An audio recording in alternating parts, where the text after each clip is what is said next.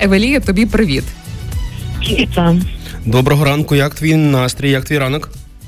Зимовий. Угу. Якщо на вулиці, то знаєш, що треба одягатися тепліше, там рукавиці не забувати, шапку на голову. Але сьогодні будемо спілкуватися про трішки інші теми. Ми тут вирішили на Андрія позбиткувати. Мгм. Ну е- і цікаво у нас виходить, не можу з тим не погодитися. Але вирішили поспілкуватися про те, е, чи- наскільки важливо дозволяти собі радіти під час війни. Та насправді це важливо. І тут перше питання: чи вміли ми і до війни по-справжньому відчувати радість? І цікаво досліджувати радість в контексті війни, бо в одному з одного боку, які б не були особисті причини для радості, весь час є фон, який, начебто, не дає права на позитивні емоції. З іншого боку, саме війна навчила нас ем, по-справжньому відчувати, цінувати якісь особливі моменти. І цей увірюваний шматочок щастя він набагато глибше значення має ніж колись. Тому я все ще наполягаю, що відчувати радість важливо. Бо це допомагає нам вижити психологічно і в принципі жити, бо нам ніхто не поверне ці роки, які ми втрачаємо поруч з війною, грубо кажучи.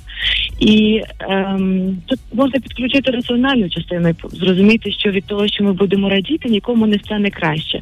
І ворогу це на руку, наша загальна ослабленість, наша злість.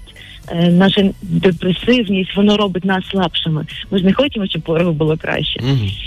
Тому для того, щоб радіти, потрібно відчувати те, що ніхто в змозі нас це забрати.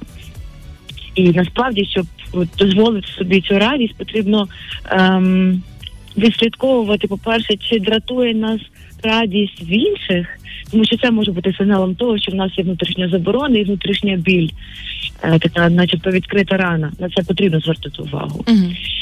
І друге, що нам допоможе у відчуванні радості, це усвідомлення того, що відбувається, помічати якісь маленькі речі, за які ми можемо бути вдячні, щоб не сприймати своє життя як даність, як само собою, що нам належить, а радіти тим маленьким дрібничкам, які насправді є цінними.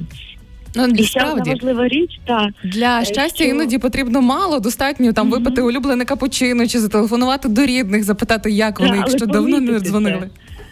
Угу. Так, ще одна важлива штука.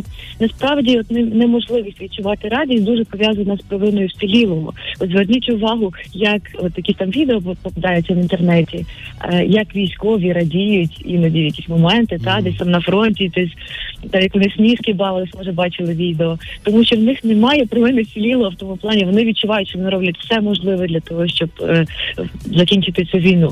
І в цьому ключ. Тобто для того, щоб підсвідомо десь дати собі цей дозвіл на радість, нам потрібно робити щось важливе.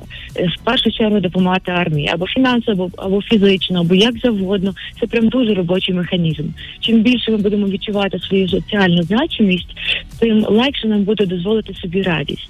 Евелія, а як боротися із хейтерами твого життя? От завжди ти там потішишся, щось Мгм. викладеш навіть у соціальній мережі. Знайдуться ті, які скажуть: Ай, Мгм. війна, ти для чого таке закидаєш? Для чого ти це робиш? Не можна Мгм. тішитися і радіти. Та насправді соцмережі це все така окрема тема, тому що е, з одного боку дійсно можна публікувати і треба публікувати, тому що ми показуємо іншим, е, що життя триває, що можна не залипати в стражданнях, дати людям ресурс. Багатьом це справді потрібно. Для когось це може бути травмуючим або тригерним, і це більше про ту людину, яку це зачепило. Це означає, що е, в неї можливо якісь проблеми в житті. Невідомо, що вона пройшла, що вона пережила. Можливо, в неї там чоловік зараз на фронті, і її боляче бачити, що інший чоловік там, наприклад, відпочиває. Тобто це більше про її біль. І зараз важливо розуміти, що все набагато гостріше сприймається. Тому, можливо, ну як я бачу варіант, ем, такий, ну трохи фільтрувати, звичайно, контент, не потяти там всі туси підряд. Це теж трохи так жорстоко стосовно інших людей, які не можуть зараз цього дозволити. Але от ем, чергувати соціально значимий контент з якимось своїм власним е, там життєвим, і тоді воно буде трохи зглажувати, не буде так радикально. Але ну насправді завжди будуть люди, які будуть незадоволені, завжди будуть люди, які осуджують, і завжди пам'ятайте, що це більше про них. Угу. Дякую тобі, дякую за те, що ви робите, вкотре не втомлююсь дякувати. Дякую, що ти в нас є, і дякую за ті теми, які ти піднімаєш. Дякую, що дякуєте. Дякувати потрібно, і це справді важливо. Евелія Більська, психологиня реабілітаційного центру Unbroken, сьогодні була із нами. Тим часом 9.30 на годинниках. Рухаємося далі.